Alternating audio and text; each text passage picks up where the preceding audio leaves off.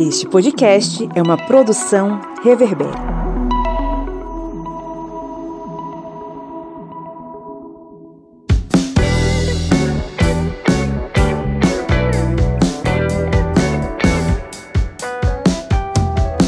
Olá, historiantes! Está entrando no ar o FAQ, o seu programa de perguntas e respostas que vai solucionar as dúvidas mais frequentes sobre história e outras ciências humanas comigo, professor Pablo Magalhães. No episódio de hoje, vamos resolver alguns equívocos sobre a vinda da família real portuguesa para o Brasil. E para isso precisamos entender o que estava acontecendo em terras portuguesas naquele momento. E aí, bora para o nosso sexto FAQ?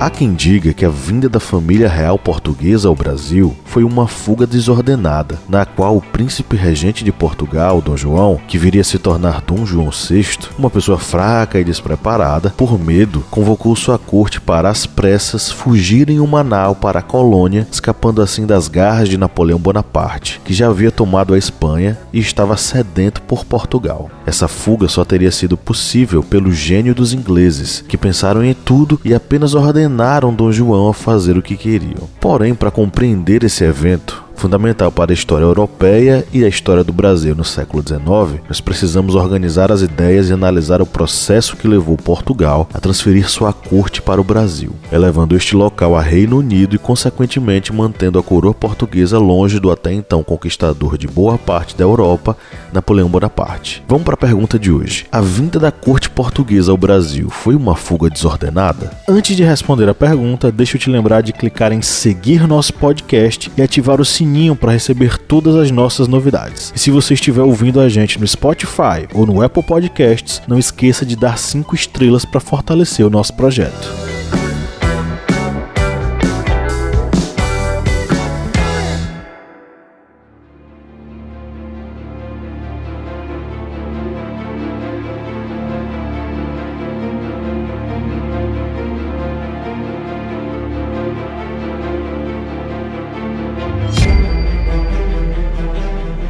Preciso dizer que essa versão está cheia de erros e equívocos, e provavelmente guias e resumões lidos por grande parte do público reafirmaram essa história, alegando mesmo que Dom João só queria saber das coxas de frango que carregava nos bolsos das calças. Primeiro de tudo, a transferência da corte já era uma alternativa pensada desde o século XVI em Portugal. Diante da crise de sucessão em 1580, o rei da época, Dom Antônio, recebeu o conselho de procurar um refúgio no além-mar. Exatos 60 anos depois, o padre Antônio Vieira voltou a aconselhar o soberano português daquele momento, Dom João IV, a buscar nas colônias espaço seguro para uma eventual transferência da corte em ocasiões de risco à coroa. O famoso Marquês de Pombal no século XVIII, já havia considerado a possibilidade da mudança e já até tinha preparado uma nau para transferir o rei Dom José I, uma vez que a coroa poderia estar ameaçada pelas implicações do pacto de família e dos interesses espanhóis nas Américas. Outro detalhe: outros monarcas na era moderna já haviam considerado essa mesma estratégia para manter a coroa intacta. Espanha e Áustria, por exemplo, tinham esse mecanismo de defesa da coroa pronto para qualquer momento. Como vocês podem ver, transferir a corte de Portugal para uma das colônias não era novidade, era sim uma estratégia política para assegurar a manutenção da coroa portuguesa e da soberania do reino diante dos interesses estrangeiros. A segunda questão que devemos levar em consideração é a participação britânica nesse processo. Os ingleses não mandaram os portugueses fugir. A conjuntura política era ainda mais complexa. A França de Napoleão Bonaparte estava em guerra deflagrada aos ingleses Bonaparte já havia conquistado vários reinos europeus e os ingleses representavam o poder que poderia fazer concorrência com aquele que os franceses estavam construindo. Após a conquista espanhola, Napoleão mandou um ultimato aos portugueses, exigindo um posicionamento do príncipe regente sobre apoiar ou não o Império Francês contra os britânicos. A questão é que Portugal e Grã-Bretanha eram aliados de longa data politicamente e economicamente. Sabedores da estratégia política de transferência da corte, os ingleses ofereceram apoio naval e militar a Portugal. por último, é preciso levar em consideração o jogo político que já existia dentro de Portugal em 1807. As assembleias e conselhos foram realizados e basicamente a decisão girava em torno de dois partidos, o Partido dos Ingleses e o Partido dos Franceses. O Partido dos Ingleses defendia a recusa à oferta de Napoleão de fazer parte do conflito como aliados dos franceses contra os ingleses e também a transferência da corte real portuguesa para o Brasil. O Partido dos Franceses defendia o aceite à oferta de Napoleão, o confisco das riquezas britânicas em Portugal, o fechamento dos portos aos navios britânicos e a prisão dos ingleses habitantes em terras portuguesas. Dom João acabou tomando uma decisão que tentou agradar os dois lados. Ordenou o fechamento dos portos portugueses aos navios de guerra e mercantes britânicos, agradando ao partido dos franceses, e na contramão ordenou aos ministros os preparativos para a transferência do seu filho, o Dom Pedro de Alcântara, o príncipe da Beira, para o Brasil, com um bom número de pessoas da corte. Porém, com o desenrolar dos eventos, Dom João resolveu incluir a si mesmo e a toda a corte real. O que será que aconteceu para que Dom João fizesse isso?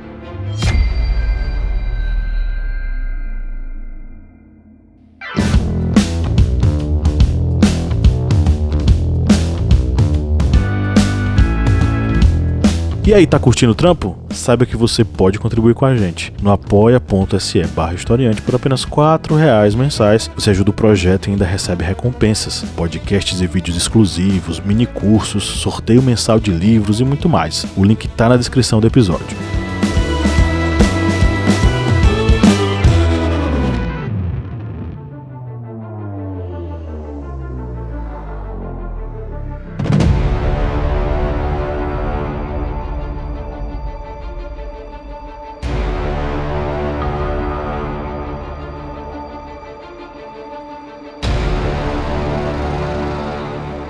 Napoleão já havia capturado antes o príncipe das Astúrias, o herdeiro do trono espanhol. Tropas espanholas e francesas, sob a ordem de Napoleão, marchavam em direção a Portugal, uma clara indicação de que o imperador francês queria tomar o território para si sem demoras. Dentro desse contexto, tomou força a alternativa de transferência da corte para a manutenção da coroa em direção ao Brasil. No dia 23 de novembro de 1807, chegou a notícia em Lisboa de que os franceses já haviam entrado no território português. Os preparativos foram acelerados e seis dias depois, em 29 de novembro de 1807, a nau com a corte portuguesa partiu rumo ao Brasil, aqui chegando em janeiro de 1808. Fazendo isso em uma época em que os monarcas ou aceitavam colaborar com Napoleão ou perdiam a coroa para o conquistador francês, Dom João, príncipe regente, garantiu a integridade da coroa portuguesa e assegurou sua própria chegada ao poder, tornando-se Dom João VI soberano do Reino Unido, de Portugal, Brasil e Algarves, a partir de 1816. Em Portugal, uma junta governativa foi mantida para assegurar a paz em relação à chegada do imperador da França e seus exércitos. A população portuguesa permaneceu em terras portuguesas, suportando a invasão invasão e o domínio dos franceses. Como os portos do Brasil passaram a ser o local principal das transações comerciais, a burguesia mercantil e as classes trabalhadoras portuguesas tiveram que lidar com a pesada crise econômica. Sendo o Brasil uma colônia com uma série de limitações do ponto de vista econômico,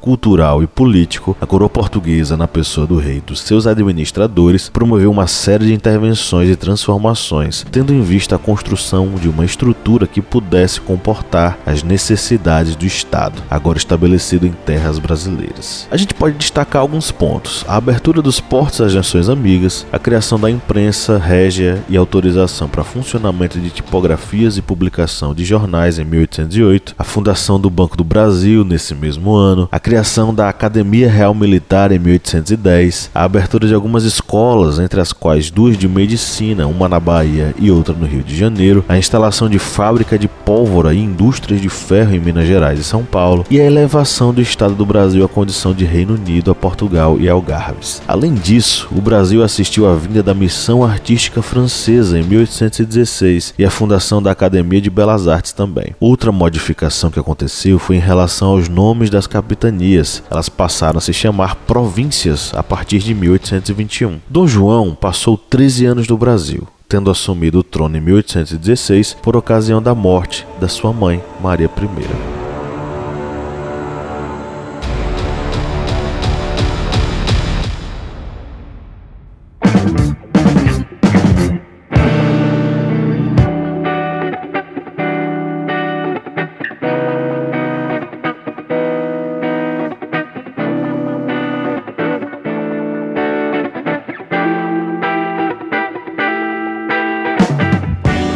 Voltando à pergunta lá do início do episódio: a vinda da corte portuguesa ao Brasil foi uma fuga desordenada? Não. O planejamento de transferência da sede do reino para uma de suas colônias, como estratégia de proteção da coroa, já fazia parte das possibilidades da burocracia portuguesa. A instalação da corte em terras brasileiras gerou uma série de desdobramentos, desde o desenvolvimento científico e intelectual, com criação de instituições importantes para a formação dos novos profissionais, até o desenvolvimento econômico com a abertura dos portos às nações amigas. Mas aí já é assunto para um próximo episódio. Chegamos ao final do FAQ Historiante. E aí, tiramos suas dúvidas? Lembrando que você pode mandar perguntas diretamente para a gente no e-mail contato@ohistoriante.com.br. Quem sabe a sua pergunta não vira um episódio por aqui. A bibliografia base para esse episódio está na descrição. Eu fico por aqui e deixo um convite. Acompanhe os nossos programas ao longo da semana. Vem Minipédia por aí no final de semana tem a nossa mesa redonda sobre assuntos contemporâneos. Um grande abraço e até o próximo episódio.